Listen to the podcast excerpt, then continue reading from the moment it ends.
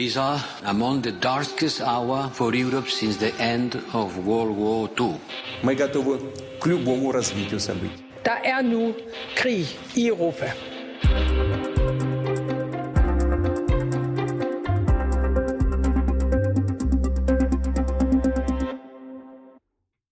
Так бы и играли в телефон, но хочется домой, хочется солнце увидеть.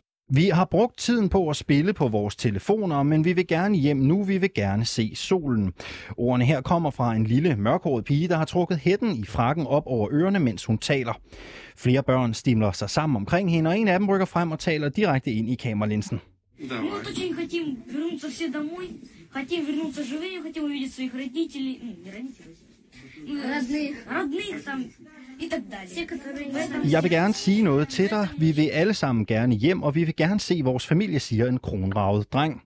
Børnene her, de er bare nogle af de flere hundrede civile ukrainere, som siden den 24. februar har opholdt sig i gangene under Azovstal-stålværket i Mariupol. Videoen er angiveligt optaget af den ukrainske Azov-bataljon, bataljon, som lige nu kæmper mod russerne på stålværket Azovstal, der er det sidste område i havnebyen under ukrainsk kontrol. Resten af Mariupol er belejret af russiske styrker. Og kampen ved Azovstal er en øh, kamp mod tiden, fordi børn, kvinder og sårede soldater er afskåret fra mad, vand og nødhjælp inde i det omringede stålværk. Mit navn det er Cecilie Lange. Og jeg hedder Alexander Vils Lorentzen, og det her er Krig i Europa.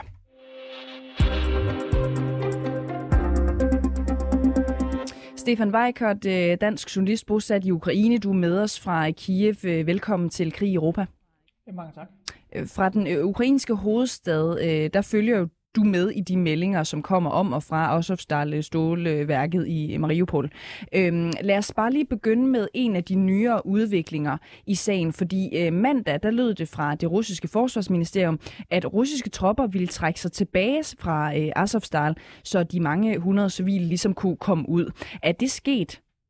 Nej, det er ikke sket. Øh, også dem, som jeg har snakket med, som kender situationen derinde, de siger også, at det er ikke sket. Øh, den udmelding om, at man for eksempel også fra Putins side vil få de russiske tropper til bare at omringe området og så øh, minimere angrebene på området, det er heller ikke sket. Altså, der er stadig meldinger om øh, hårde kampe, øh, artilleriangreb øh, mod, øh, mod fabrikken og, og så videre. Og vi siger også bare lige til lytterne her, at vi skal beklage, at der er en lille smule forsinkelse på linjen. Sådan er det, øh, når man øh, har øh, gode folk med live helt fra Ukraine. Og Ukraine har efterspurgt FN som en mailer i den her sag om Azovstal og etableringen af en humanitær korridor. Og det er noget med, at FN's generalsekretær Antonio Guterres rejser til Moskva for at mødes med Putin i dag tirsdag, eller hvad? Ja, vi hører, der stadigvæk er gang i de her forhandlinger, hvor FN jo netop prøver at være maler i, imellem parterne. Øh, og det er jo, man ved, der, der kommer til at ske noget, er, er svært at sige, fordi de ukrainerne har også flere gange prøvet at få sat noget i gang, altså få, får skabt en eller anden form for humanitær korridor, hvor i hvert fald som minimum, at de civile, som opholder sig på Azovstal, øh, kan være i stand til at komme ud, og det har ikke lykkedes. Så derfor så er det svært at sige for nuværende, øh, og i hvert fald også det, som ukrainerne snakker om, er, at det er svært at forestille sig, at det her det kommer til at lykkes nødvendigvis, på trods af, at FN går ind og prøver at være maler.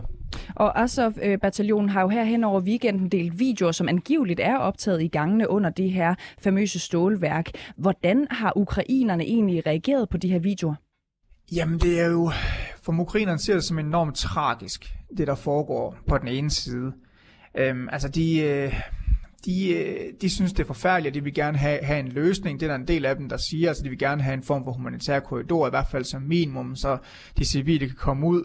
Øh, men på den anden side, så ser de også og går meget op i, at de her øh, rus, eller undskyld, ukrainske soldater, som holder stand mod russerne i Mariupol, at dem ser de også som helte. Så det er som sådan et todel. Altså den ene er, at det er forfærdeligt, det de ser, men på den anden side, så hylder de også det, som de ser som deres helte, for at de nu altså over to måneder har været, har været i stand til at, at, at holde russerne væk og fortsætter med at kæmpe. Så hvad jeg vurderer i hvert fald som en, en, en ret anspændt, men måske også en lidt øh, splittet øh, stemning om, omkring de her øh, forhold. Lad os lige prøve at, at tage ind i stålværket og ind i de gange øh, under stålværket. Hvilke forhold lever de civile under på nuværende tidspunkt? Forhold, altså hvor der ikke rigtig er noget. Altså som vi har set i de her videoer, så, så mangler de, altså så er desperation i forhold til at kunne komme ud. Og de civile her har ikke de helt basale ting, altså der er ikke øh, rigtig ret meget mad, der er ikke rigtig rent drikkevand, øh, og der mangler for eksempel også medicin og så videre. Der skulle være rigtig, rigtig mange sårede civile og rigtig, rigtig mange sårede soldater, som også skulle have brug for behandling og som er under, under værket her. Øhm, og øh, så det generelt er det, er det rigtig, rigtig dårlig øh, øh, altså tilstand i. Der er også bemeldinger om, at nogen er blevet begravet. Altså, de befinder sig under jorden på værket, de fleste mennesker. Øh, der er rigtig mange gange under det her værk, men... Øh, men de her bombardementer som man skulle få nogle af gangene til at kollapse. Der er så også meldinger omkring, at civile og, og militære folk er fanget i de her gange her. Hvad øh, har de ukrainske myndigheder gjort i forsøget for at, at hjælpe de her civile folk, som jo er fanget derinde? Jamen på den ene side, så har de jo prøvet at, at prøve at se, om det kan være muligt at forlade en humanitær korridor, altså en, en passage, hvor at øh, Rusland vil gå med til, at man øh, får de civile ud øh, og stopper kampene i den periode, hvor de civile får lov til at evakuere. Det er den ene ting, som ukrainske myndigheder har prøvet. Øh, så har jeg også snakket med nogle i militæret, og kan forstå, at der også fra ukrainske militær har været forsøgt nogle lidt mere, øh, hvad kan man kalde, desperate forsøg på at hjælpe folk derinde. Altså simpelthen, at man har forsøgt at flyve blandt andet helikopter over øh, de russiske linjer for at komme ind og prøve at, at hjælpe øh, de civile og soldater med at evakuere derinde, hvilket, øh, som jeg forstår, ikke har været, har ikke har været særlig succesfuldt. Øh, så der bliver prøvet flere forskellige ting for at løse situationen. Og som vi også lige hører i, i oplægget her tidligere, så bliver det her også efterhånden en, en kamp mod øh, tiden, fordi at forholdene øh, inde under øh, øh stålværket er så øh, hovedrible, som de er. Hvad er det værste, der kan ske, øh, Stefan Weikart? Hvad risikerer vi, hvis ikke øh, at de her mennesker bliver reddet snart? Jamen, vi risikerer, at en, en hel masse civile, et ukendt antal civile, og, og også for den sags soldater vil, vil dø. Altså, øh, at de bliver, hvis de kan ikke leve derinde øh, for evigt, der er rigtig mange sårede, som, som vil dø af deres skader, hvis de ikke får medicinsk behandling. Men også det her med de dårlige forhold, altså dårlig renhed, ikke øh, klar, altså øh, ordentligt drikkevand osv., at, at det, det, er kun, det er kun på lånt tid. Så jo længere tid der går, øh, jo værre vil situationen være, og hvis der ikke bliver gjort noget, hvis der ikke bliver lavet en form for humanitær korridor, eller i hvert fald kommer noget mad eller et eller andet ind, jamen så vil folk dø. Det er det, er det der vil komme til at ske. Og så er spørgsmålet jo om, hvorvidt øh, at man kan forlade en aftale, så man kan forrede de her civile, som stadigvæk er i live. Og nu øh, spillede vi jo lige for, for lytterne også de her øh, rørende klip øh, fra børn, som taler til, øh, øh til kameraet og fortæller, at de rigtig gerne vil ud. Vi siger, øh, vi hører fra dig, Stefan Weikert, at det er et ukendt antal af civile. Ved vi, hvor mange af dem, som, som er børn, dem som er fanget?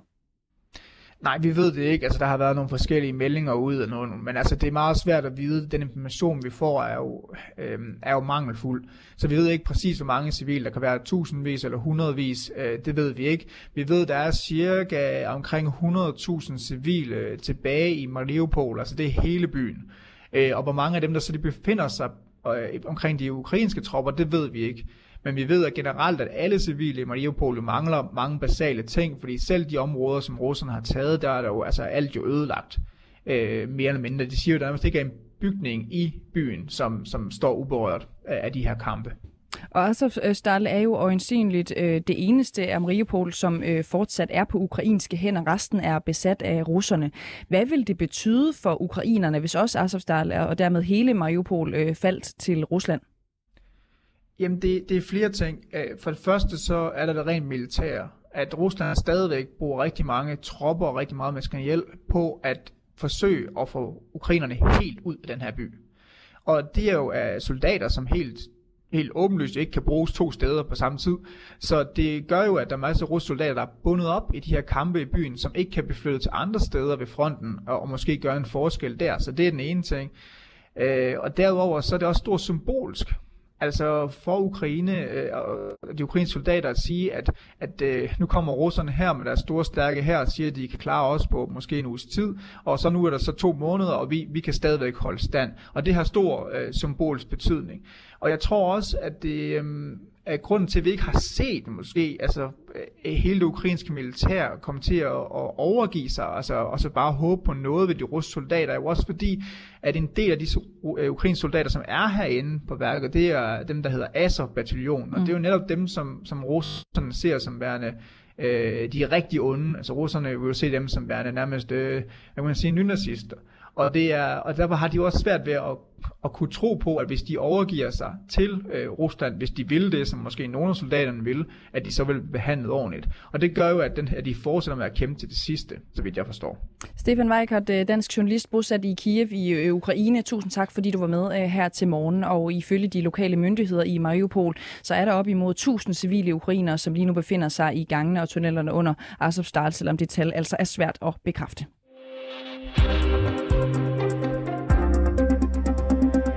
Russerne har ifølge de ukrainske myndigheder foretaget flere angreb på Azovstal-stålværket i Mariupol de seneste dage. Men de få tilbageværende ukrainske soldater fra Azov-bataljonen har alligevel formået at holde stand, og de nægter at overgive sig til Rusland. Og når det kommer til kampene mellem ukrainerne og russerne inde på stålværkets område, så er det faktisk også ukrainerne, der har overhånden.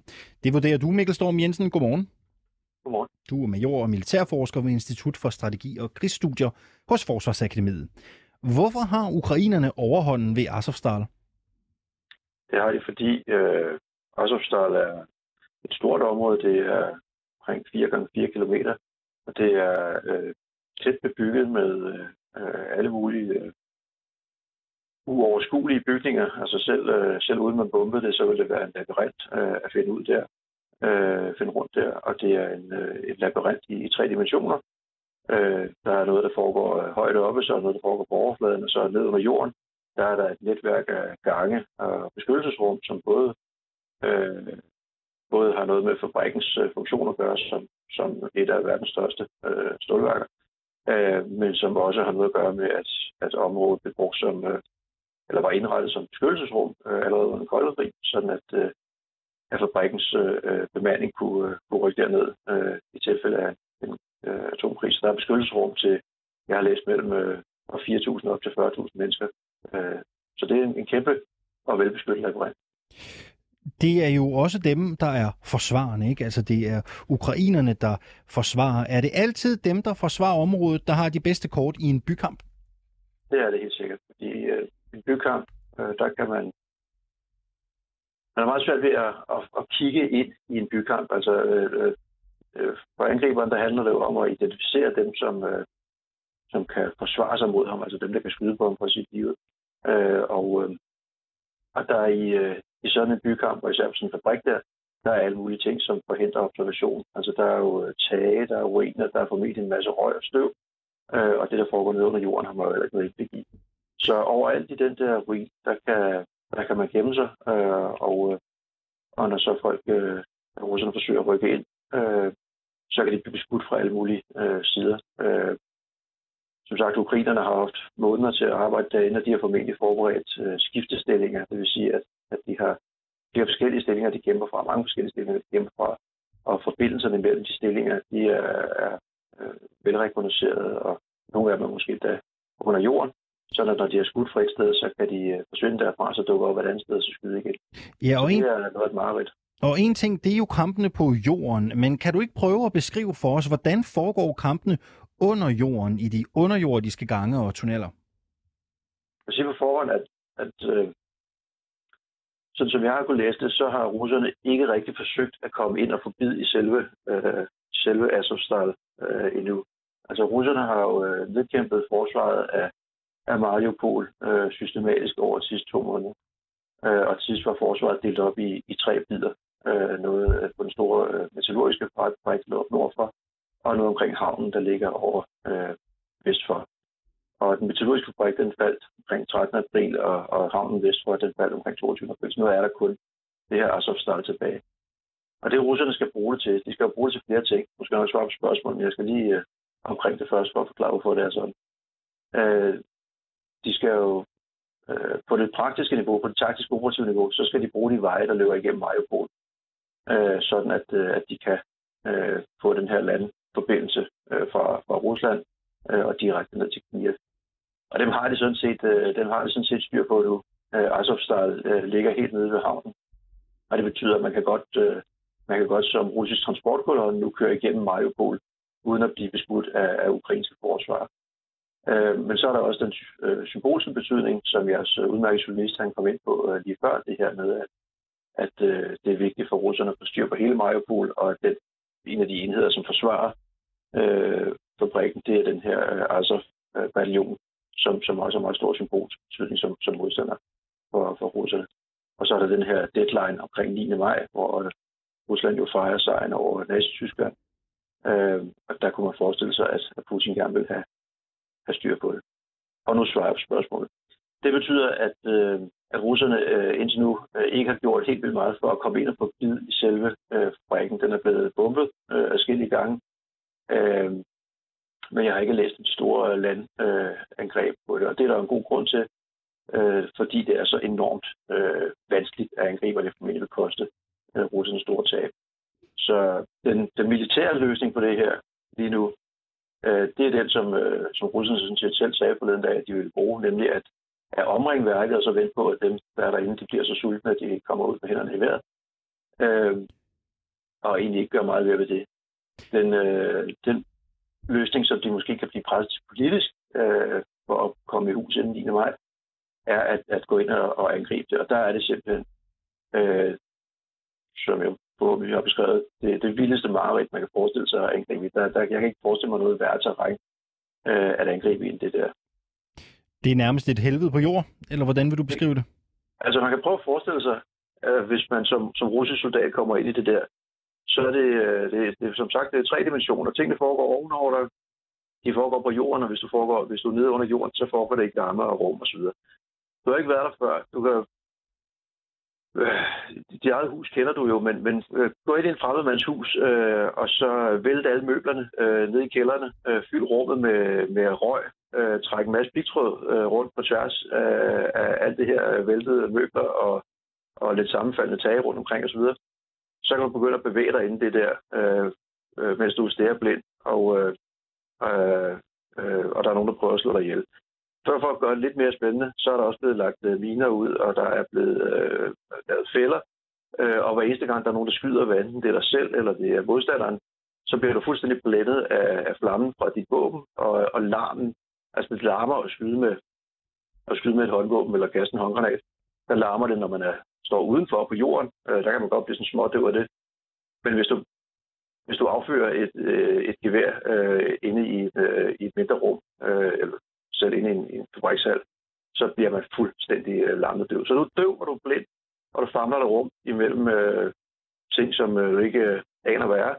Øh, der er glasgård, der er pigtråd, og der er miner, og der er folk, der prøver at slå dig ihjel, hver eneste gang, du stikker hovedet frem. Mikkel Storm, det er sådan, der er kæmpe det der. Mikkel Storm Jensen, du siger jo, at russerne de bliver højst rimeligt, hvor øh, de er, og de venter. Spørgsmålet er jo så, hvad er mulighederne for ukrainerne lige nu? Jeg siger, det fornuftige for russerne vil være at blive, hvor de er. Men jeg siger også, at de er under et politisk pres, så det er ikke sikkert, at de bliver, hvor de er. Det kan være, at de kaster sig ind det der. Jamen, ukrainerne, de kan jo øh, de kan blive, hvor de er, så længe de kan holde ud med hensyn til, til mad og, og vand og ammunition. Og der må man sige, at de har jo allerede på nuværende tidspunkt holdt ud i måneder længere, end man på nogen måde, på nogen rimelig måde kunne forvente af nogen som helst. Altså, de, de har ikke... Øh, prøv at forestille dig deres moral. De har, øh, de har ikke sovet i månedsvis. De har ikke, øh, de har ikke noget håb om at blive afløst eller få genforsyning. De har deres sover, som ikke bliver behandlet osv. De er under et enormt pres. Øhm, og de har holdt ud øh, meget, meget længere end, end det bedst muligt. Hvis de vil forsøge at det, de kan gøre, de kan holde fast, og så kan de måske forsøge med mindre udfald. De kender jo terrænet. De kender måske øh, nogle måder, de kan snige sig frem, og så komme ud og, øh, og pirke i, øh, i de russer, der ligger øh, omkring, øh, omkring stålværket, sådan at de ikke kan føle sig sikre nogen steder. Men de, de kan reelt ikke gøre andet end at, end at holde ud så længe som muligt. Mikkel Storm Jensen, major og militærforsker ved Institut for Strategi og Krigsstudier hos Forsvarsakademiet. Tak fordi du var med her øh, til morgen. Selv tak.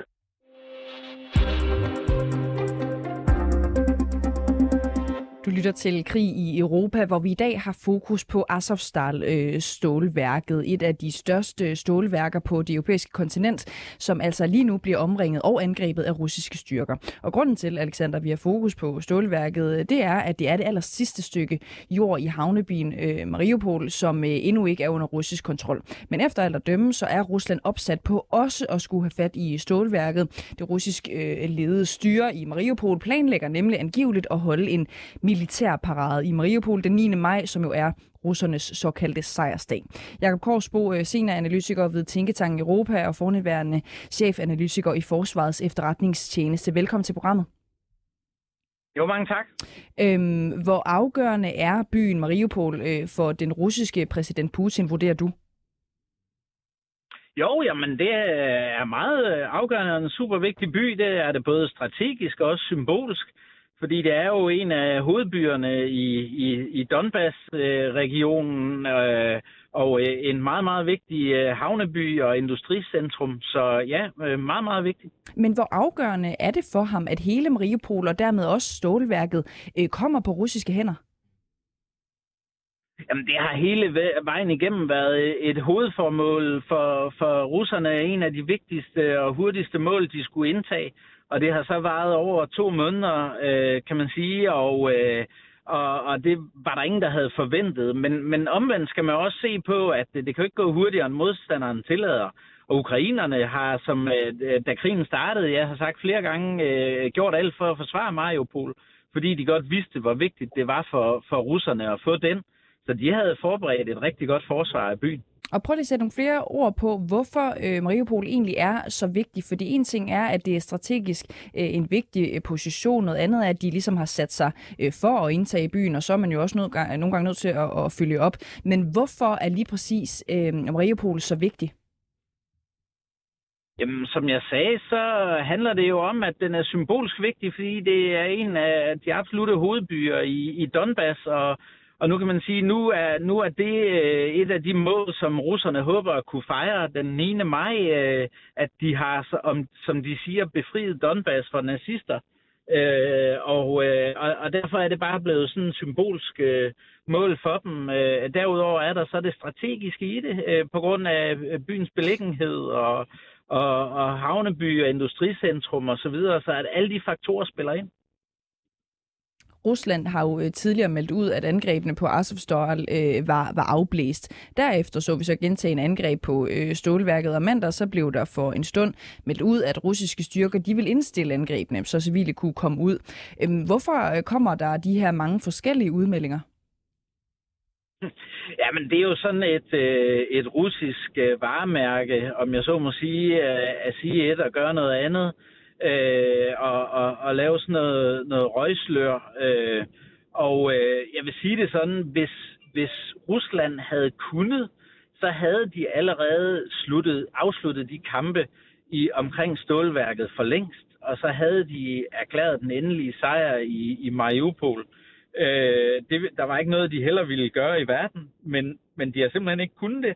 Og så har de resolveret, at, øh, at det simpelthen øh, øh, for at, at kunne fejre det stadigvæk som symbolsejr, så, så vender man det på den her måde, hvor de siger, at der er den her lomme, og den prøver vi at, at, at indkapsle, øh, og så må de sidde dernede og rådne op. Øh, det, er jo, det er jo det, man sådan reelt set prøver at, at sige fra russisk side. Ja, Putin har jo også tidligere sagt, at stålværket skal være omringet, så end ikke en flue kan slippe ud. Øh, hvorfor siger han det? Jo, men det er jo øh, øh, øh, lige præcis det her med at, øh, øh, at signalere, at øh, det, der egentlig sker derinde, og dem, der er tilbage, øh, det, er, det er ikke vigtigt. Og det er jo for at, at, at, at sikre sig mod, at, øh, at, øh, at, hvad kan man sige, at man ikke kan bruge det i, i sådan de her, til at fejre de her symbolske øh, sejre med. Øh, øh, men, øh, men, men stadigvæk, så er det bare vigtigt for, for ukrainerne, at... Øh, øh, at kunne, kunne blive ved med at skyde, om jeg så må sige. og, og Korsbro, vi har jo været inde på det tidligere. Altså, der er som sagt forlyden om, at russerne de planlægger en militærparade gennem øh, Mariupol den, øh, den 9. maj. Øh, prøv lige at forklare, hvad den 9. maj egentlig er for en slags dag for russerne.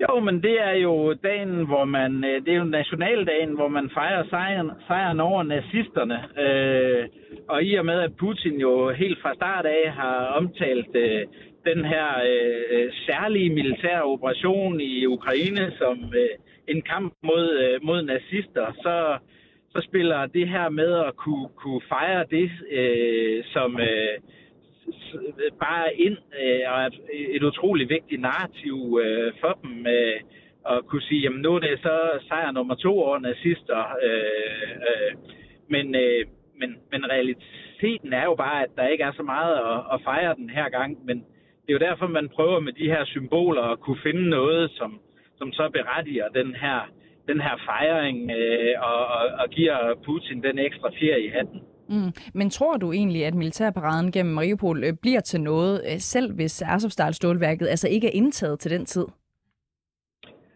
Uha, øh, altså jeg har ikke set oplysninger øh, øh, om, at, øh, at man reelt ville lave det i Mariupol, øh, men, men, men det kan godt være, som du siger, at det er det, man, man prøver.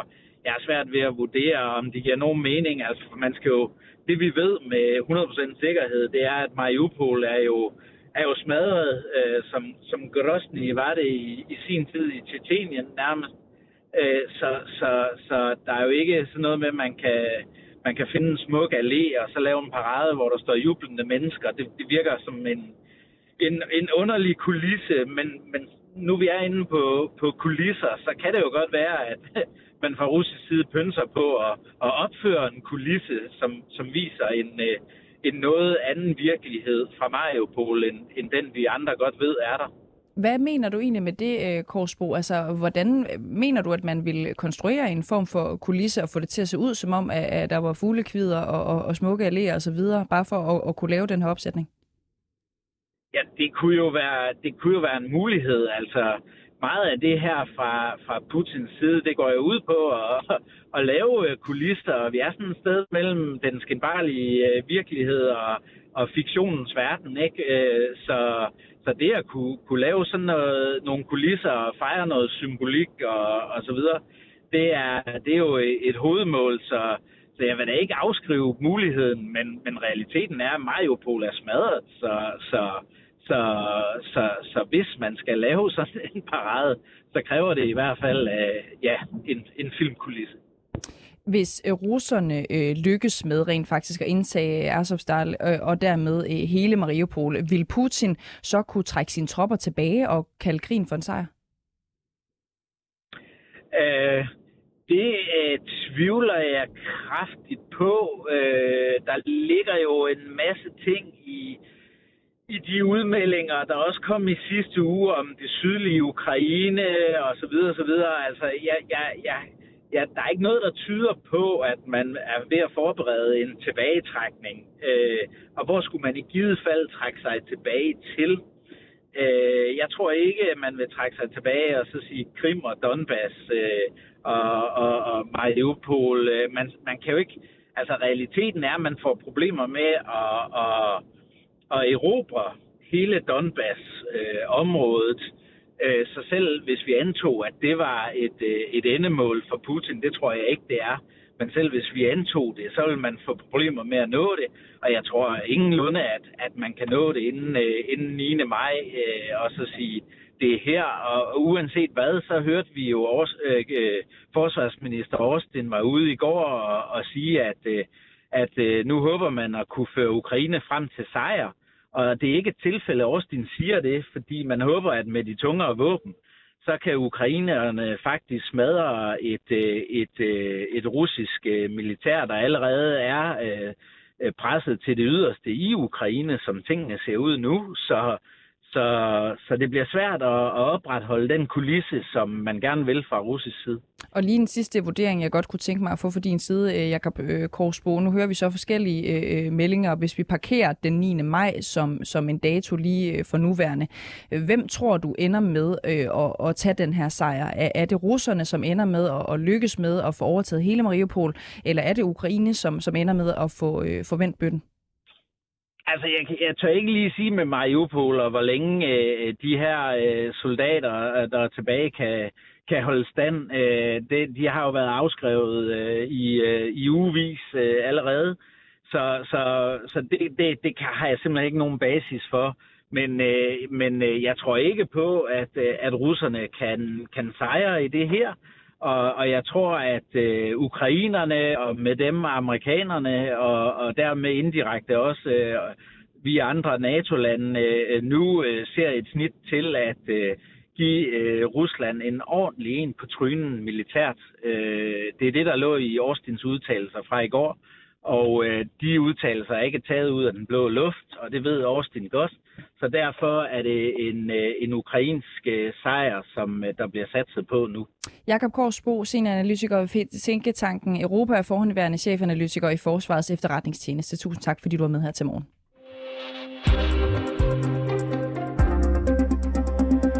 Du har lyttet til Krig i Europa. I redaktionen sidder Sofie Ørts, Oliver Bernsen og Christine Rande er redaktør. Jeg hedder Alexander Vils Og jeg hedder Cecilie Lange.